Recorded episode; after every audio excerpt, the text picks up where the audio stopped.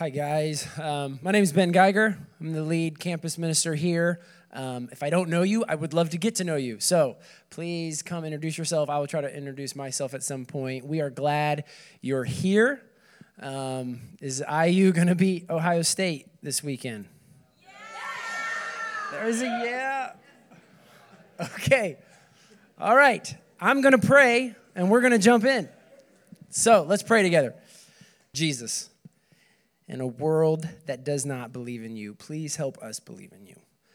And um, you are the key to everything our hearts truly long for. Forgive us for the cheap imitations that we settle for and that we get duped about. But Lord, I pray that this is a place where your Holy Spirit will start restoring and regenerating souls. And so um, I just pray.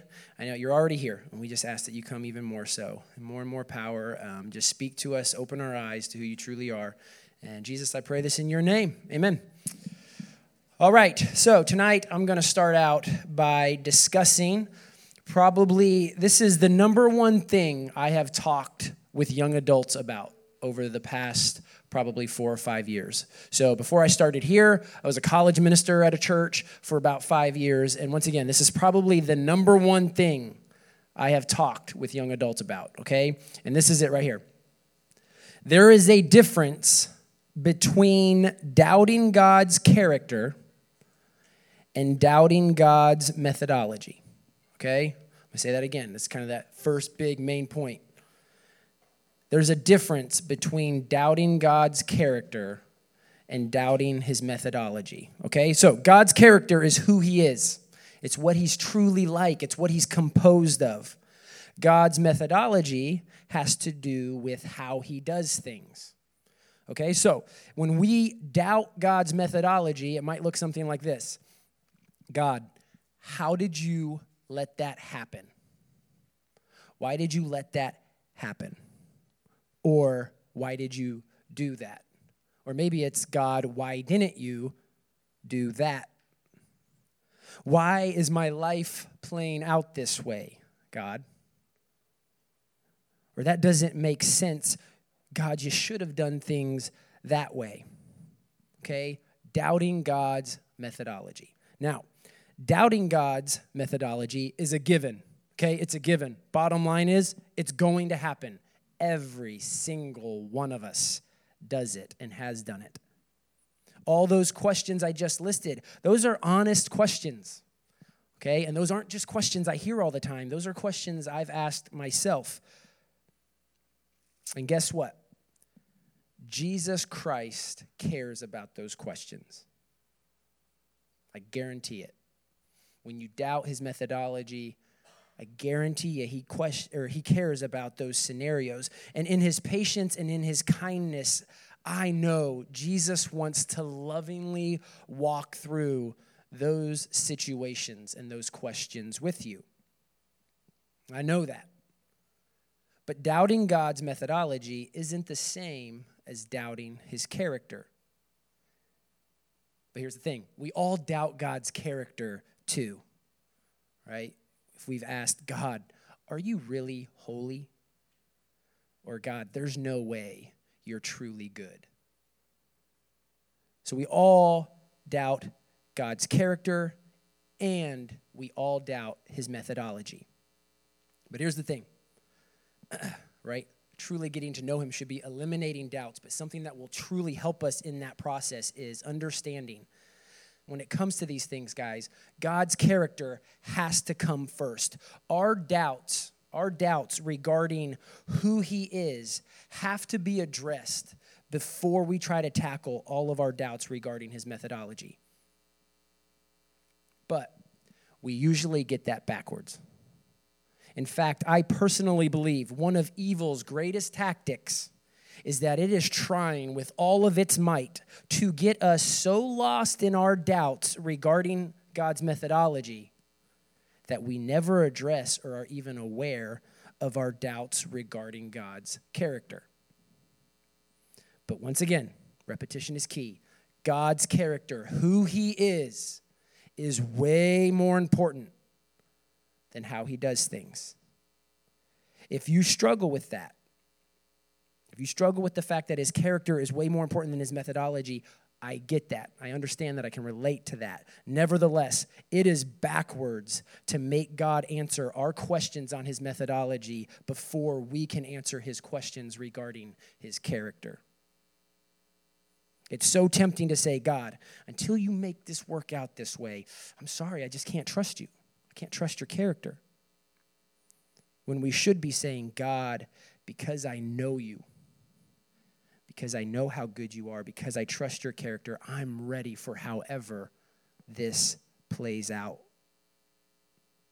And so I told you, I want this, last week we talked about this. I want this to be a ministry, CSF, to be a place where the souls of college students are truly getting to know Jesus, not just knowing about him. This is a place where students are truly getting to know who Jesus Christ truly is. And that starts with his character. If you remember last week, we looked at that story where the disciples were in the middle of the storm with Jesus and he was sleeping, right? And what did they want? They wanted the storm to stop. That was the methodology that they wanted to unfold. So they woke Jesus and they got what they wanted. God gave them the exact methodology that I'm sure they wanted, that they had predetermined. Right? They woke him. What did he do? God calmed the storm so they got exactly what they wanted. And what happened? It said they had a whole new degree of fear. Why? Because they said, Who can control the wind and the waves? The goodness of God obliterated their current understanding of, oh, God's methodology. That's all that matters to me. But it was His goodness that just blew that out of the water. So, the goodness, we have to start with the character of God. And if we do, I know this will be a place that the Spirit fills, and you guys will be students that He sets on fire to change this world for His glory and to His kingdom. So, in our honest pursuit of wanting that, I'm going to ask for your guys' help, okay?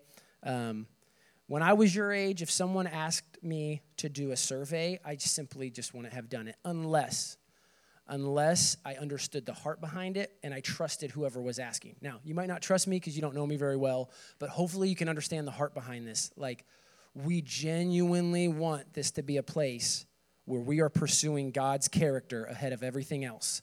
And I truly believe this survey will help. So, if you don't mind, it will only take a minute. So, if you guys can scan that QR code, it will take you. And here's a couple of things these can be anonymous.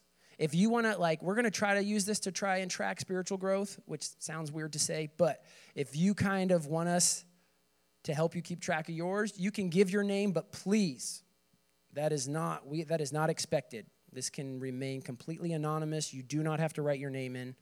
Um, also, the only wrong answer is an unhonest answer. Okay, a lot of times when spiritual stuff's thrown at us, right, we try, we try to say the right thing, but like, please, the right answer is just be honest as you go through these. Um, the first one might seem kind of general, just like ranking your spiritual health. Um, it's supposed to be very general, okay? Don't overanalyze that. Like when you hear that term, how would you rank yourself?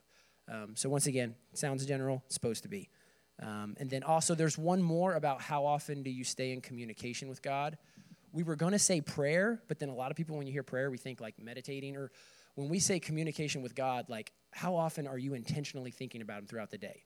That can just be praising Him as you love the weather. That could be intentionally asking Him for Him for things through prayer. That could just be thanking Him as you enjoy your meal.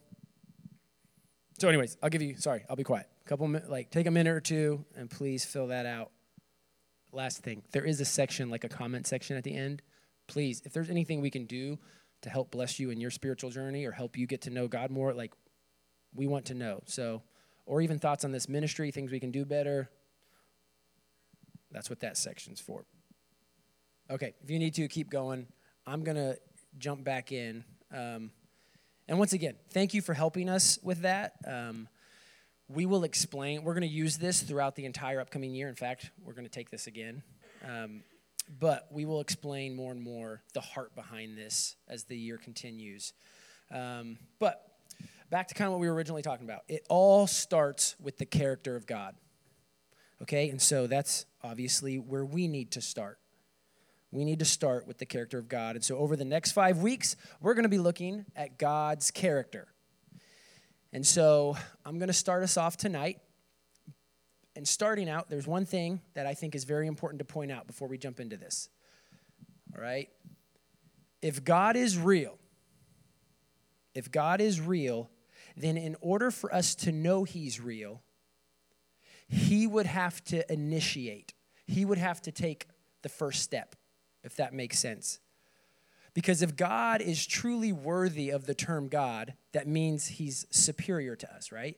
He's bigger, he's stronger, he's smarter, okay? And if that being exists, if God is real, we don't get to dictate who he is on our terms. That just doesn't make sense. That's contradictory, right? If God is real, we would be at his mercy as to whether or not we truly know him he would have to take the first step. All that to say, if God is real, he would have to come to us. Okay? I feel like that's common sense, but we live in a world that has somehow convinced itself it gets to control the idea of God. Just so you guys know, that shouldn't make sense. So, God would have to come to us, and that is exactly what the one true God did. He came to us many times. I'm going to read you an account of one of the times that the one true God came to humanity. Okay? This is in the Old Testament.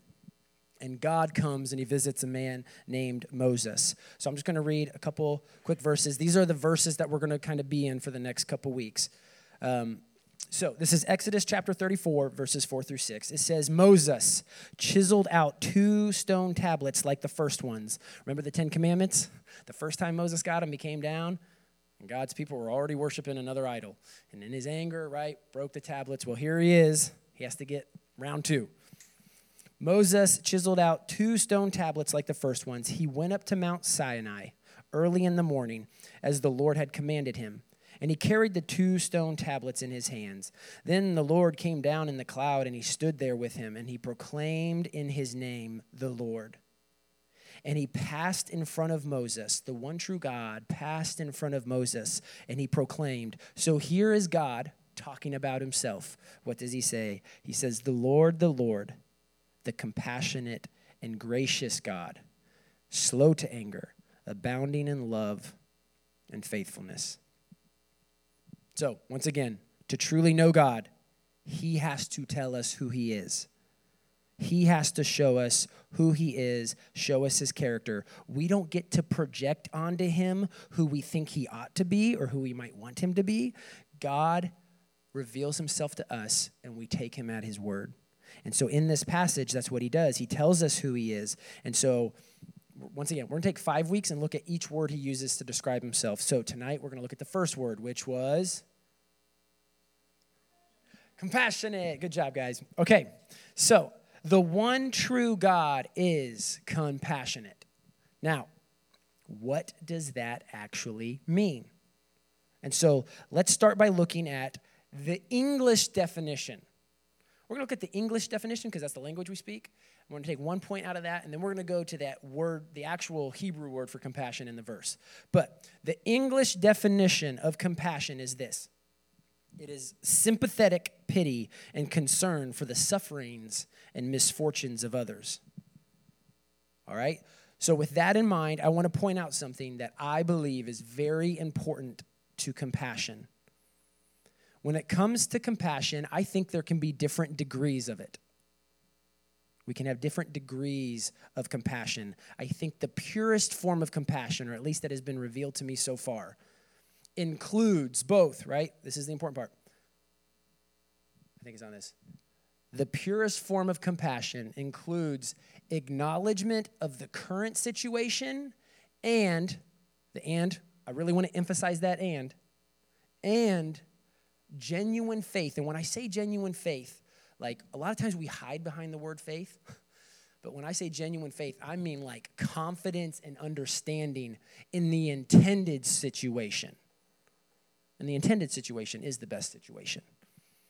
All right? So, the purest form of compassion acknowledges not just the person you have compassion for, not just their current situation, but it takes into account what was the intended situation supposed to be. So, if we go back to the definition, compassion is sympathy for someone who is pitied, someone who is suffering, or someone who is misfortunate. But let me ask you guys why do we know what pity is? Right? Why would we want suffering to stop? What gives us credibility to diagnose a situation as misfortunate? If any of those in any of those situations, pity, suffering, misfortune, what creates sympathy in those situations? Like why? And it's because our hearts long for the good, holy, opposite situation, whatever it might be. Because to have sympathy for someone who is pitied shouldn't be just to disagree with their current situation. That's part of it. Sometimes you have to start there. But if there's someone who you pity, you don't just want their current situation to end, you should want a situation where they are dignified. To sympathize when you see suffering isn't to just want the suffering to stop. Can you actually offer what true healing is. We can recognize misfortune, and in our gut, we know it's wrong, but that still doesn't prove we know what it means to be truly fortunate. And so, compassion, true compassion, doesn't just acknowledge and seek to end a wrong situation. True compassion actually helps lead someone into the corresponding opposite reality, the healthy situation.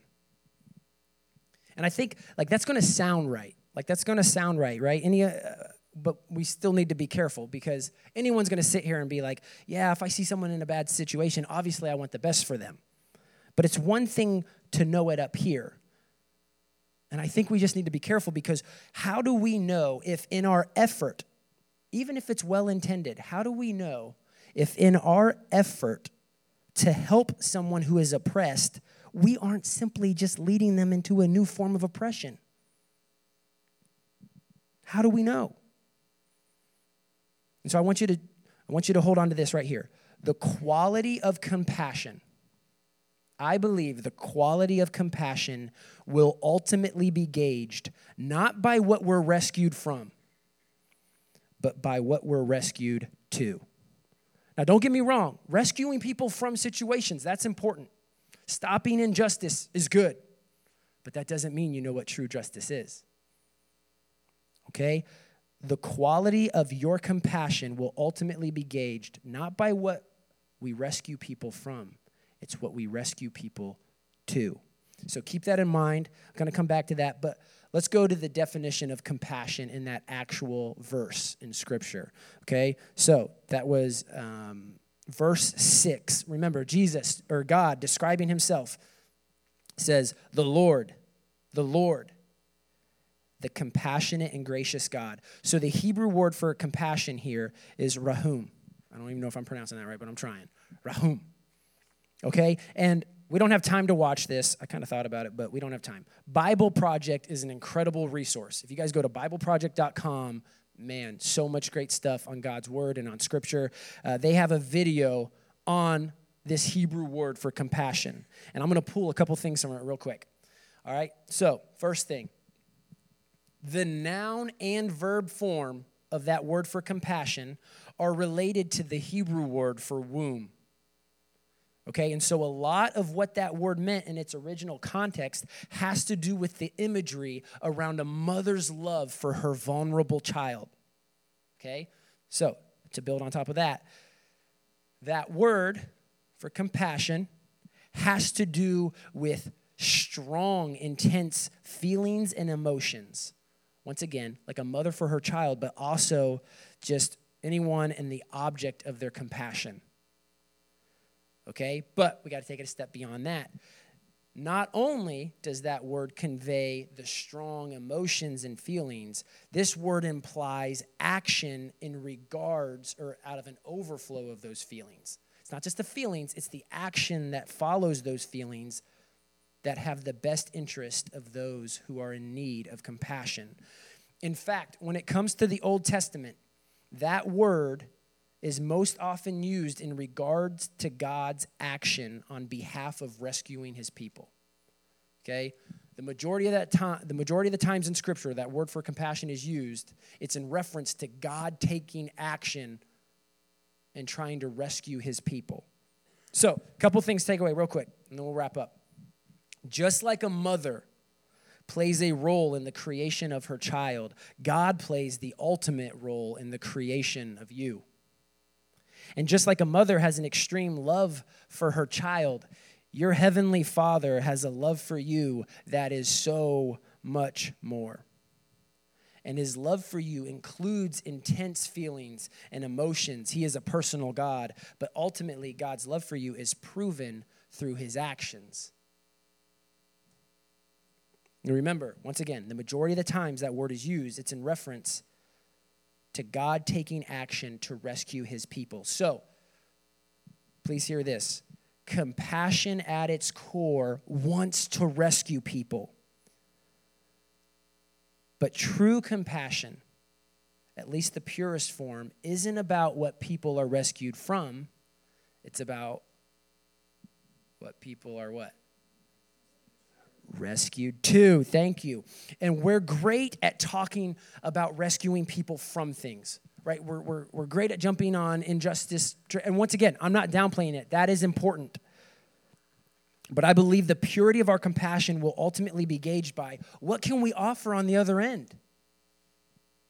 What can we offer on the other end? And so this is where I'm going to ask you guys. You guys get to test your faith in God's character. So I'm going to summarize real quick. If you truly want to know God, you have to start with examining what you truly believe about his character.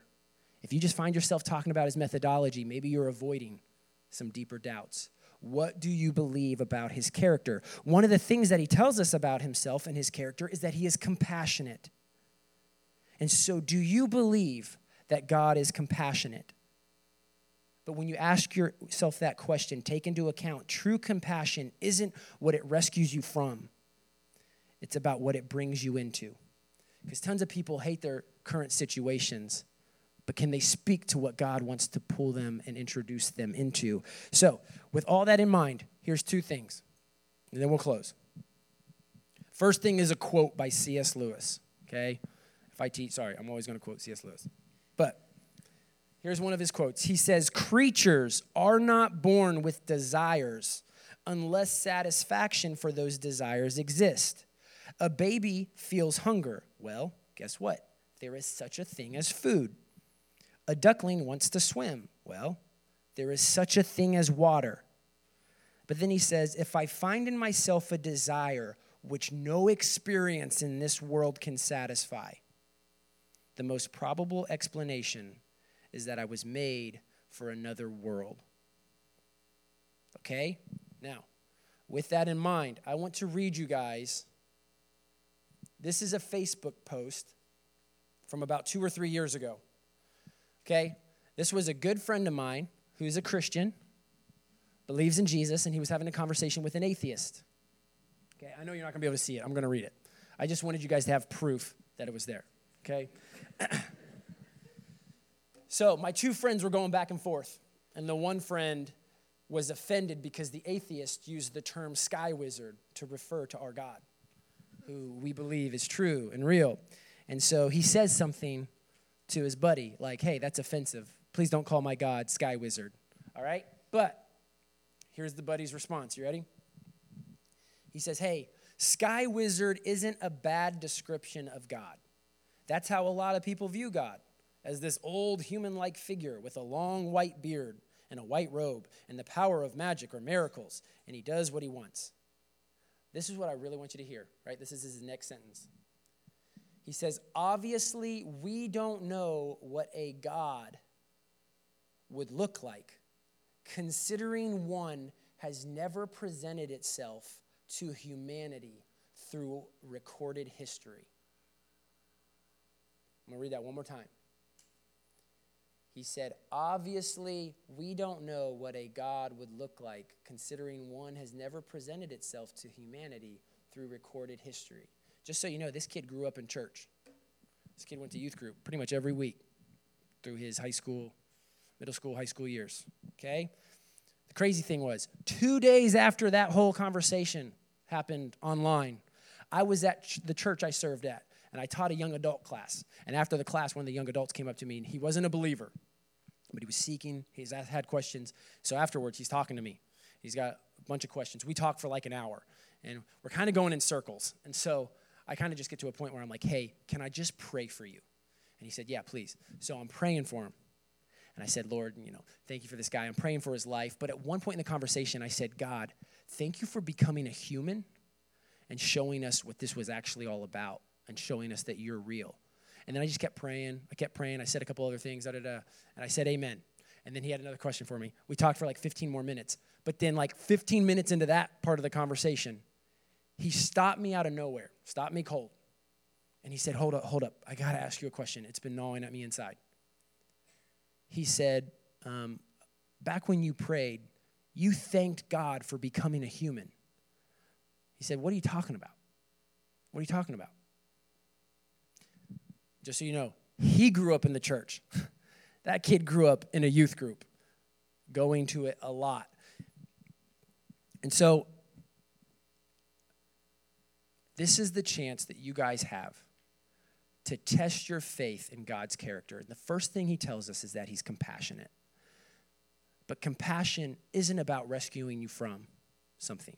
It's about what can you actually rescue you to. And in the words of Lewis, guys, we were not created for this world. That should be common sense as well. Look around. We were not created for this world. What were we created for? Well, we can't know. We're too inferior. If there is something else, it would have to come to us. And guys, there's too many people who would post things like that on Facebook who say, oh, well, throughout the recorded history of humanity, God never revealed himself to us. Yes, he did. Ultimately, it's your decision. I can't make it for you. My plea is yes, he did. Jesus Christ came to us he came to us from that world, that world we're ultimately created for, that world where the one true God reigns supreme. And He reigns supreme here, but He's respecting our free will here. And so we have too much control and we do too much damage with it. Okay? Compassion is about what are we rescued to? And one day, I believe everyone's going to look the one true God in the eye and He's going to say, I rescued you to this. And will you see it for what it is? What did he rescue us to? Jesus.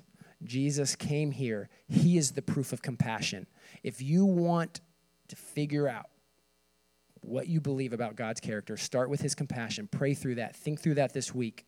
And the evidence of whether or not you believe God's compassion is real, remember, the quality of your compassion is what you can ultimately offer. God says, I offer you Jesus. Well, if you don't believe in Jesus, well, then yeah, throw his compassion out the window. However, if Jesus is real, that is the ultimate form of compassion. I hope that makes sense. If it doesn't, please come talk to me because I want it to make sense. Okay? I'm going to pray for it, and then um, they're going to come up and close us out in worship.